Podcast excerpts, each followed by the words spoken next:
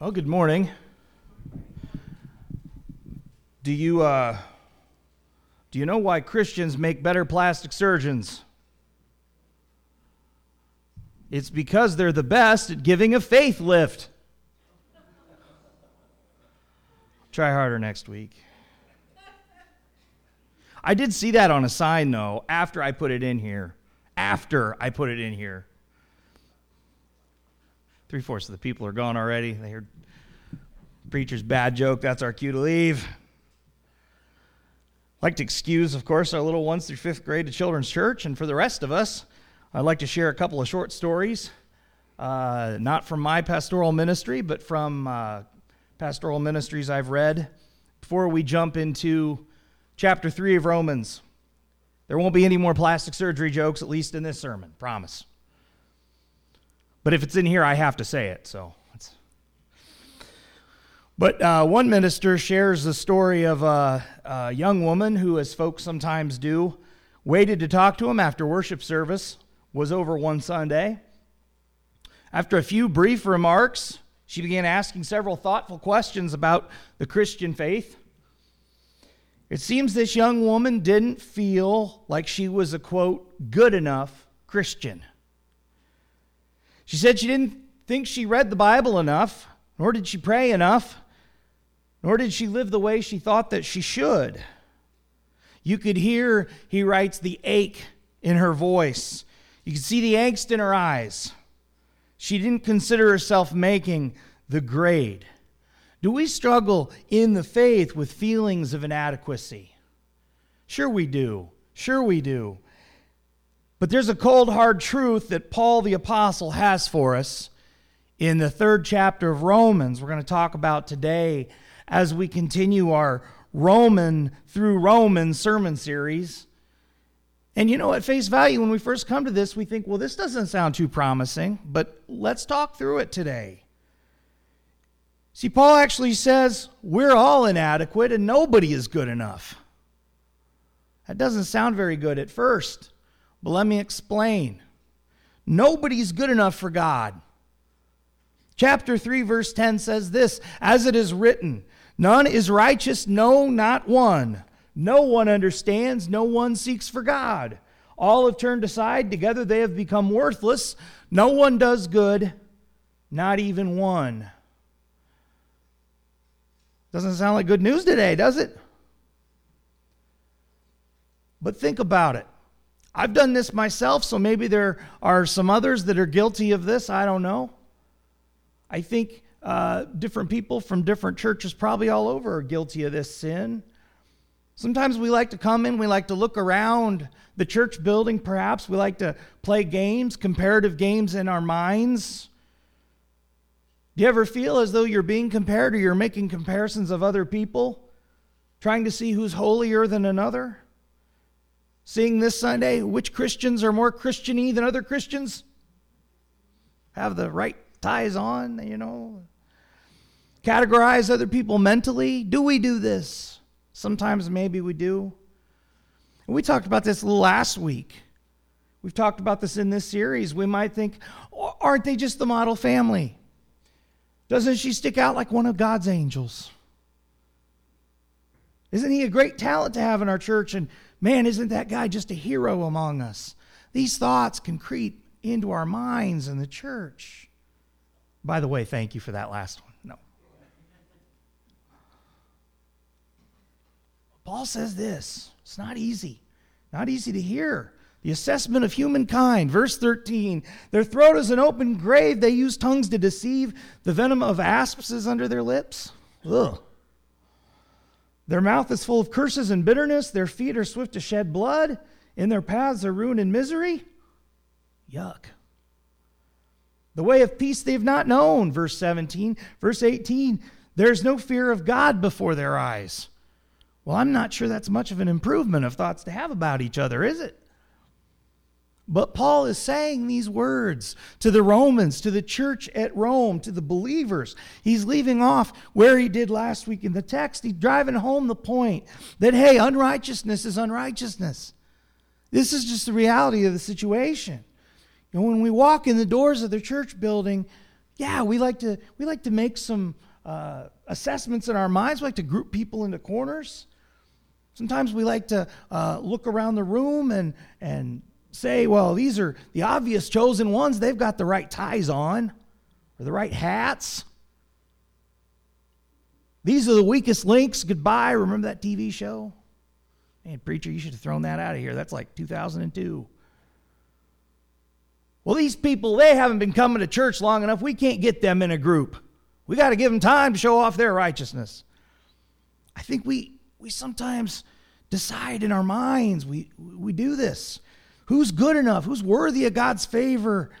Paul writes in verse 19 Now we know that the law says it speaks to those who are under the law, so that every mouth may be stopped.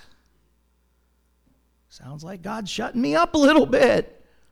He says, so that every mouth may be stopped and the whole world may be held accountable to God. That's humbling. If you've ever come, I'm not saying this place, but just into any church building, into any group of God's people, if you've ever come into a church building, you've worried that you're not good enough. Maybe we've been listening to the wrong mouths running. These folks aren't good enough for God. You're not good enough for God either. Someone has said the church is a hospital for sinners, not a museum for saints. We, we need to remember that. We all need to remember that because we're all plagued by sin. Each one of us struggles constantly with sin, no matter where we are. This can cut us away from this place too if we're not carefully. If we don't remember this. Here's a second story I promised you. Another author in ministry writes this Many years ago, I was meeting with a Christian man who was struggling in his marriage. He was trying to justify leaving his wife. I met with him for several months. Sometimes he truly uh, wanted to make the marriage work, other times he just wanted out. At a moment of great insight, he asked me why I was still willing to meet with him. And I responded, As long as you're on again, off again, I'm glad to meet with you. We're all tempted to sin, but if you make a decision to leave your marriage, then the relationship changes. He writes, predictably, once he left his wife, he didn't want to meet with me. Sin will affect our relationships with God and with others. It's going to happen, the decisions we make. But the Christian life, here's what we want to remember the Christian life doesn't separate former sinners from sinners. That's why it's so painful to see folks leave the church, to disappear from among us in this manner. It's so painful. You know, there's one popular teaching in the church. It's unfortunate. Uh, it comes from some megachurch uh, preachers who like to say, I'm not a sinner anymore. That's dangerous. That's dangerous. We hear that on our TV from time to time. It's as if the people that inhabit the pews shouldn't be mixed with the people who don't come to the church worship anymore. But that's not what the Word of God says. Word of God doesn't say that. Paul writes in Romans chapter 3 verse 7, but if through my lie God's truth abounds to his glory, why am I still being condemned as a sinner? And why not do evil that good may come, as some people slanderously charge us with saying? Their condemnation is just.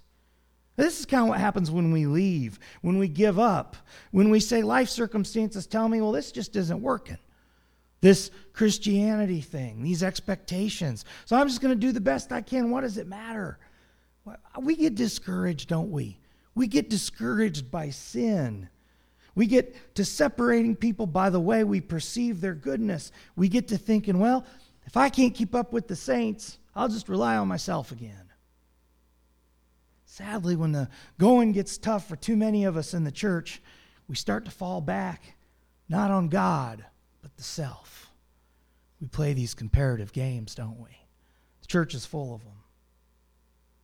But only the righteousness of God only the righteousness of God makes the difference.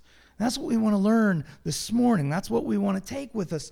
Paul says you cannot go back to your old ways and expect them to work out, or your old ways adapted for a new life. It's not going to keep you going.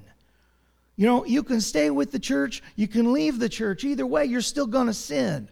But in the church, you can rely on God's righteousness.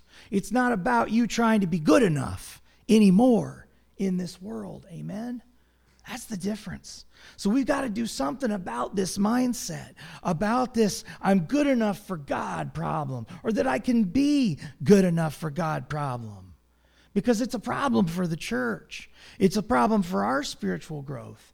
And it's a problem when it comes to alienating the very people who need to hear the word, who need to grow, who need to be reassured that Jesus Christ makes us all good enough.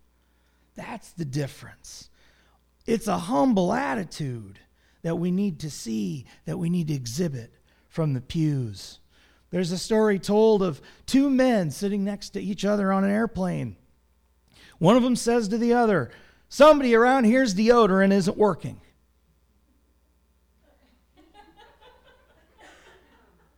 The other man replies, Well, it's not my deodorant. I'm not wearing any.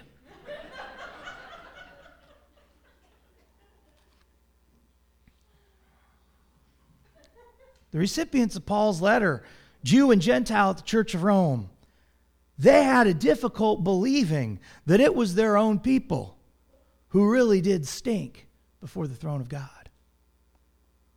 Here's the biblical expression for you stinks to high heaven? You've heard of that? Well, we all stink to high heaven. I don't care how many times we've, we've sat in the pews how many Bible verses we can quote? In verse 9, when Paul says, For we have already charged that all, both Jews and Greeks, are under sin. He's using this word sin. It's the first of 50 times he's going to use it in the book of Romans. One commentator writes Paul's saying there's not a single person apart from the cross, apart from God's justifying grace, who stands as right before God. It doesn't mean we're going to uh, automatically feel guilty for our sins. This word under, uh, for under sin, it's actually a military word. It's, it's implying that as people, we're going to automatically be subservient or answering to sin. And Christ, we're commanded to love God with all of our being, to love our neighbor as ourselves. That's Matthew 22, 37 to 39. What's the greatest commandment? Second is just as like it. But as someone notes, as we so often see in the church, as we so often see when people up and leave the church, what does sin do? It sabotages both. It sabotages both relationships. Nobody's good enough. We've got to get over ourselves in the church.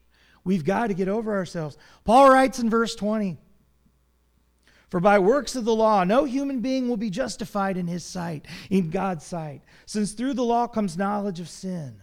See, Paul experienced and he knew really well to the heart what Jesus uh, saw before Paul. Matthew chapter 23. If those Jewish believers trusted in themselves in the church, if they uh, took, held stock in their quote unquote goodness, they wouldn't be able to trust in Jesus Christ. They had to get over themselves. The purpose of giving the Jewish nation all that law, Old Testament, books of uh, Moses, Moses and the prophets, this was a demonstration to them how desperate they were as God's people for God, wasn't it? That was the lesson here. And so Paul goes on to say, verse 21 But now the righteousness of God has been manifested apart from the law Although the law and the prophets bear witness to it. Well, who's he talking about? Jesus Christ, the righteousness of God. Verse 22 the righteousness of God through faith in Jesus Christ for all who believe. That's what makes a difference for us. That cross.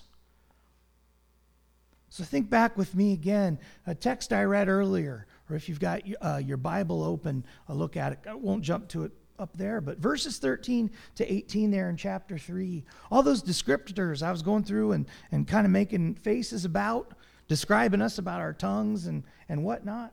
If you heard that text we started with today, verses 10 to 18, if you read those descriptors about humankind and you thought, well, that's not me, I'm not like that, I don't know how to be like that. You might check your deodorant from time to time. I know I do. Nobody's good enough. Nobody's good enough. This should actually be a sigh of relief, though. A sigh of relief to some of us. You know, especially if we're not believers. To those of us who haven't responded to the gospel message of Jesus Christ. Because there's no cleaning up possible or necessary before you come in these church doors. It's not going to happen. And it's not required. If you're a penitent sinner, meaning you're convicted of your sins before God, if you're sorry for those things, but you haven't confessed Jesus as Savior, you haven't been baptized into Him as a Christian, what are you waiting for? I was no good at all. I stunk to high heaven. And then I accepted God's gift of salvation. Paul writes in verse 23 For all have sinned and fall short of the glory of God, and are justified by his grace as a gift through the redemption that is in Christ Jesus, whom God put forth as a propitiation by his blood to be received by faith. Now, that, that big word, propitiation, it means appeasement. You might say a means to make good with. So I might still be a little stinky but at least I look a little better before God. The Bible speaks of baptism as the point in which those sins of yours are washed away. Every sin you've committed, also every sin you will commit. You're still going to make them, but it takes them away. It's a beautiful thought. Baptism's that moment. Scripture tells us many times. Don't believe anyone that tells you otherwise. Acts 2.39, Acts 22.16, 1 Peter 3.21 is a big one. This is the moment in which you're justified before God in that cross. So if you haven't taken that bath into Christ's death and resurrection, what keeps you from getting into that water? What holds you back? Someone might think, well, I'm just not ready to make that commitment. I got to get myself all cleaned up, looking better before I come back to God. 2 Corinthians 6 2 says, Today is the day of salvation. Now is the hour. Do it before you sin one more time. Because what's the only difference between a Christian and a non believer? The Christian is justified before God of those sins. Justified before God. Romans chapter 3, verse 26. And Paul says this It was to show his righteousness at the present time, so that he might be just and the justifier of the one who has faith in Jesus. Justifier. So nobody's good enough.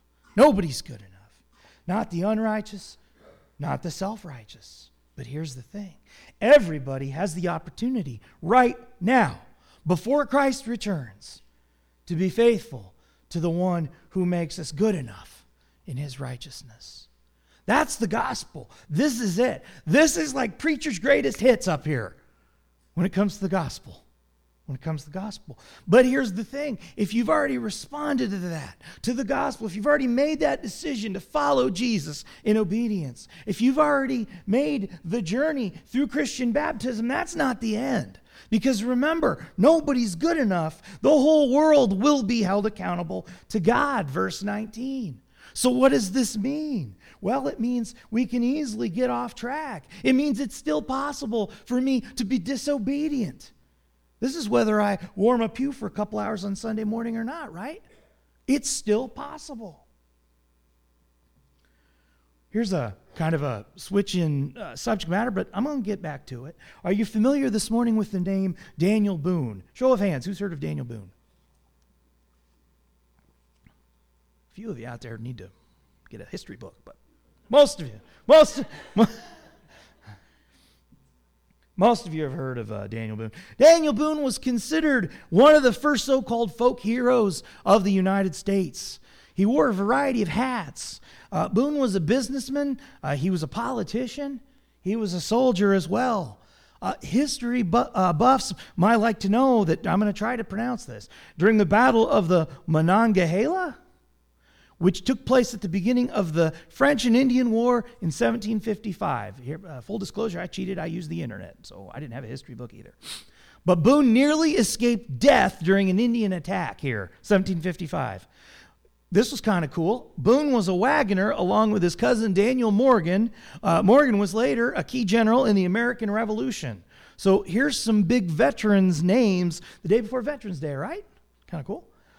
When it comes to American history, if, if you haven't re- uh, recently read anything about Daniel Boone, you should. There's some fascinating stories, there's some interesting folklore, I'm sure probably a few legends.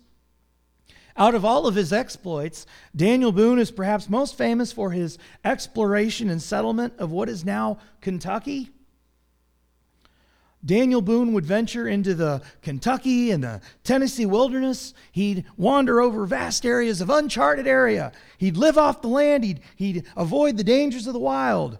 Uh, I know we got some people here that like hunting. Daniel Boone would take extended expeditions over months at a time. He'd collect hundreds of deer skins. I won't say he caught them, he collected them. When asked directly if Boone had, over the course of his many adventures, ever been lost, he responded no, then added, I can't say as ever I was lost, but I was bewildered once for three days. Not just like a hunter. Maybe we laugh and say, well, it hardly matters that Daniel Boone was too proud to admit he got lost on his journey. But in the church, it matters if we get lost on our journey. In the church, it matters. It may have been a matter of pride for this folk legend to admit that he, that he wasn't perfect, but he was good enough. But what about us? Would you say the same about yourself? Too often, we we look at sin, we shrug our shoulders, we say, I know I'm not perfect. Sure, I, I do bad things every now and again, but, but I'm a good person. I just do bad things. If pressed from the pews, we might say, well, well, sure, I've got my faults, but doesn't everybody? I've never killed anyone. I'm not a terrorist. I'm basically a good person. I just do bad things. That makes me a good kind of sinner. Author Stephen Cole writes Some sinners, the religious sinners, are the most difficult to reach. They faithfully attend church, they, they, they give money to the church. There's a stained glass window with a plaque commemorating their generous gift to the church. They serve on the church board, and their family's been a mainstay in the church for many generations. But nobody's good enough. The world says, You're good enough. Just do you. That's a, have you heard that expression? I've been hearing that lately. It's bewildering. Just do you. You do you. And it'll be okay. This thinking is spilled over culturally into the church. And it, and it makes it difficult for us to sort this out. In the 1950s, author Norman Vincent uh, Peale began to build an empire around his book, The Power of Positive Thinking. More recently, uh, Joel Osteen is following in his footsteps. Some like minded preachers in their pulpits might skip over what we're discussing this morning. They, they may not want to uh, uh, touch Romans, especially chapter 3, with a 10 foot pole. It's not positive thinking, it doesn't make you feel good, doesn't tickle your ears. Christianity in the 21st century, why not have it be about success, success, success? Make yourself healthy, wealthy, close to God. Just keep pushing and plugging and improving yourself and keep trying to be good enough. But we'll never get there. We can't get there. It's not up to us to get there. Paul writes this, he says this to the church. Then what becomes of our boasting? It is excluded. By what kind of law? By law of works? No, but by the law of faith. So the path to glory starts not with positive thinking, but repentance. And that's a whole lot of negative. That's a whole lot of negative. That's a whole lot of the one topic nobody wants to hear. Probably fewer want to preach. But you know, if we can find clarity in the acceptance, if we can accept this, that nobody's good enough, maybe uh, we won't be encouraged only at the start of the journey behind Jesus, but maybe we can also be encouraged after we've been at his beck and call for a while. Everybody needs faithfulness. But there is one idea we need to keep in mind. We don't want to lose sight of this morning. We in the church are no, we're not any better than anyone else because we're forgiven. But one thing is for sure, we're certainly better off in the long run, amen? We're certainly better off. We get to come in. It's a joy and, a pleasure and it's edifying. We get to come in and spend time in corporate worship, uh, meeting the first day of the week. We break, uh, break bread and we have fellowship with one another. I, I said break bread. That's kind of like breaking bread if, if you're a Muppet. Break bread and have fellowship with one another. This is scriptural. We, we get to it's a joy, it's a pleasure to be involved in Bible studies and group and personal prayer meetings. And, and all these are means and ways by which the Spirit works in us and we do grow in the faith. We see the difference. Belonging to Christ does give us a decided advantage over those who don't know Him. And so we might say, no, we're not good enough as Christians, but you know what we are? We're justified anyway. Amen?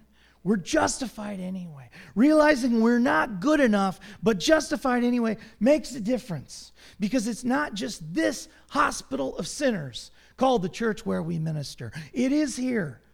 But we're also among those people of this world who don't realize that they are too spiritually sick. They too are spiritually sick and they need a healing from Jesus. Amen? Being accountable to God, as Paul says in verse 19. This is the way in which we bring in new patients, the way in which we bring them in. The gates of hell will not overcome us. The statistics show that Christians are leading lives that make a difference among non Christians. You don't just want to look uh, through the Word and see it, we can even see it in the world around us. One preacher cites a study done about nine years ago by the University of Chicago found that those who attended church weekly and took part in other religious activities performed an average of, I thought this was cool, 128 acts of kindness a year versus 96 acts by people who never attend church. I, know that's a lightweight statistic, not a lot of heavy theology there, but even uh, at face value, could it be God's righteousness does appear among the faithful? The Pew Research Center finds that highly religious adults tend to be more engaged with family, more likely to volunteer to help others, and happier individuals overall, with 74% of those who identify as Christian, quote, satisfied with family life. Over 60% of those not Christian. I wonder why that is. Wonder why that is. 2 Peter 1, uh, verse 3 says that his, his is God's divine power, has granted to us, the church, all things that pertain to life and godliness. All things. That's an incredible scripture. Peter going on to say, through the knowledge of him who called us to his own glory and excellence. I don't want to sound prosperity gospel, but this is quite a promise. The same God that calls us to himself and that convicts us when we stray from him, also, God's word says, will supply us with all we need for living. All we really need once we have a relationship with him. That's incredible. That's incredible. The sustenance we're promised. God makes us good enough in him. He makes us good enough in him. And that makes sense makes sense that it requires that relationship. My wife has set up an account with uh, this service called DirecTV for a set number of TV channels. Right now she's thinking, oh, where is he going? But I can call anytime I want to try to add channels to our programming plan. But here's what's interesting about it. Uh, unless Becky uh, gives the okay because she set the account up, I won't be adding anything to the DirecTV lineup. It's not going to happen. I don't have an account number. I don't have the clearance. I don't have her permission to tack on another $100 worth of cheesy 1950s sci fi movies. unless she gets on the line. Just saying, well, I'm the husband isn't good enough. I have to actually physically prove to them is, you know, is Rebecca Root available? I've got the knowledge of her who grants to me all things that pertain to TV billing at the parsonage. That's a stretch, but I think it worked. But the same is true with every decision I'm going to make in Jesus. You're truly not good enough to get by without God. I think sometimes we think we are. I think sometimes we think we're justified in decisions we make without God. Why? I found this interesting. If you have children who will be leaving high school soon, you may want to take notice of this statistic. I, I thought it was in, kind of incredible. Uh, one recent study reported by WesternJournal.com surveyed 795 college men. This was at a public university. It revealed that college girls overall considered themselves, quote, safer with men who identified as Christian. Surprise, surprise. These men, quote, were less likely to be sexually promiscuous, less likely to pressure others into relations, and were less likely to be consumed by pornography. Also, men with a religious affiliation tended to drink less alcohol, which has been linked to, to increased aggressive and violent behavior, including sexual behavior. Now, of course, there can be exceptions in the church. This is why the God of Jews and Gentiles, verse 29, must remain at the forefront of our lives, must be the reason, the drive for what we do. We dare not spend a season or semester without his direction. Just this week, Christian comedian uh, John Crist has offered a public confession to engaging in what he calls reckless behavior that, quote, violated his own Christian beliefs, convictions, and values. He's pictured up here. If you're not uh, familiar with uh, the man as an entertainer, uh, he spoofs Christian practices. He causes believers to reflect on their own insecurities, their own contradictions. He's fantastic at it. He's communicated, uh, communicated scriptural truths to millions of viewers via YouTube. And it's safe to say that if you've watched a funny Christian video over the last couple of years on social media, uh, John Crist was likely the star. Read some articles this week, and it's more than disappointing to learn of Crist's exploitation of his ministerial platform. Uh, that he's come forward in this confession and that there's been uh, young women come forward with stories of harassment, manipulation, sexual exploitation. One source reports the allegations include multiple women, quote, married women, women in committed relationships, all of whom, uh, and I won't go into it, but there's been inappropriate text messages, um, uh, uh show tickets offered in exchange for favors, and, and so on. Anyway, it's, it's been an inappropriate situation. And this is a Christian platform. And it's really a shame. I, I witnessed a stand up routine uh, by the guy at the last North American Christian Convention last year. Uh, he's a noticeably intelligent, uh, relatable, vocal talent. He's a funny guy. He's since released a statement apologizing to his fans. He's, he's announced the cancellation of his future tour dates to focus, quote, on his health. And it's no wonder he's done this. You know, he's, he sells out comedy clubs and churches alike. In 2018, uh, Crist was one of the top 100 touring artists in the world, secular otherwise. But now there have been a half dozen women claiming behavior from John Crist that can only contradict that of Jesus Christ. And maybe I've said too much this morning. I'm not up here to point fingers. I'm not mentioning this tragic situation from contemporary Christian culture to drag anyone down. But it's so I can look in the mirror and I can remind myself. And I can remind each and every one of us, as Paul does, that none of us is above God's law. All of us will be accountable to our Maker. Each and every one. Isn't that just the model family? And doesn't she, she stick out like one of God's angels? Isn't he a great talent to have in our church? And man, isn't that guy just a hero among us? maybe we should be careful with our words. Maybe we should be careful for the way we receive words from the other people. Be careful of those pedestals that we build. We can choose to build people up by remembering it's God within us who does the good stuff, isn't it? It's God within us. I don't know about you, but I'm praying for a full restoration within the heart, if God wills it, in the public ministry of uh, Mr. Christ. I have things I've done. You've maybe had things you've done, sins we wouldn't likely splashed across headlines, across the internet, actions that just might dissuade others from what we've found in Jesus. I'm sure of it.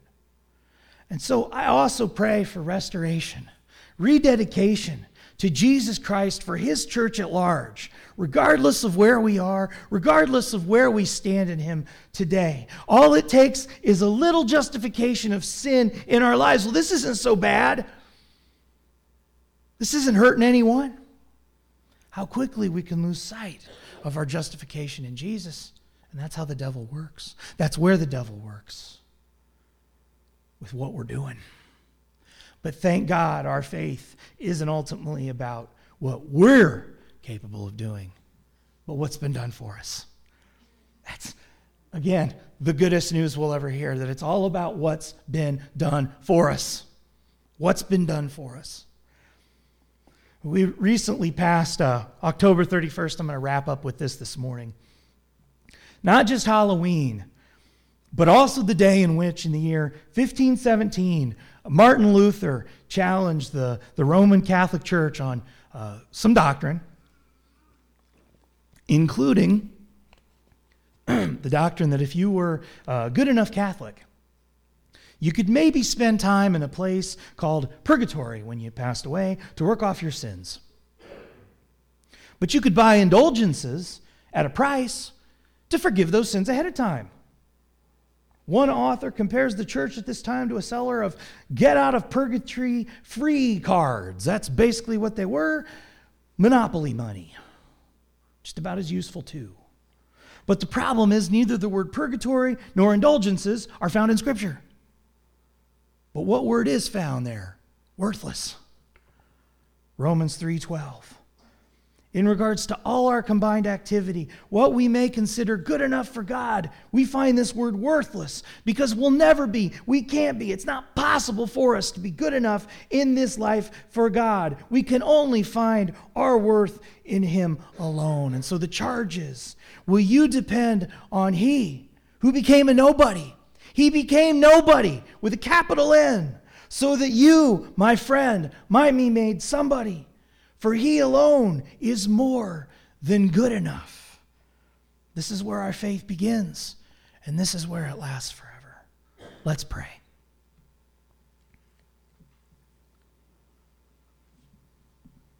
Oh Lord,